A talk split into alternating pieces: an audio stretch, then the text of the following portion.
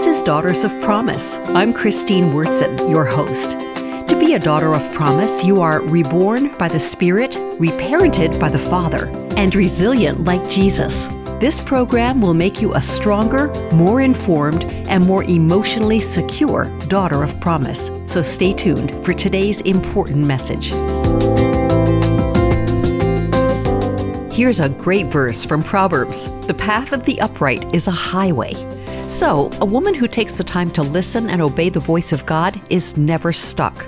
Satan's urgent agenda for us as God's children is to cause us to distrust God.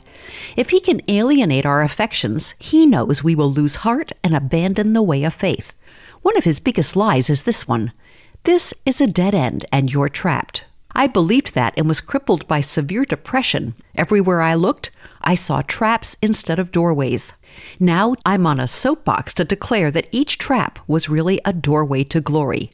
I was delivered from my wordlessness when I decided to embrace the truth that God is never cornered. And since He lives in me and orders my steps, I'm not trapped either.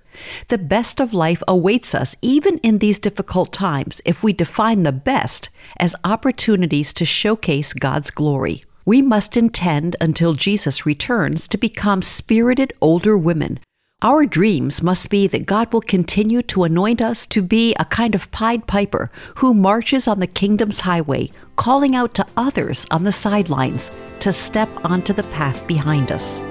Our once compromised faith walk has become a banner waving parade for the glory of God. Remember this that the destiny God writes for every single one of his daughters is beautiful.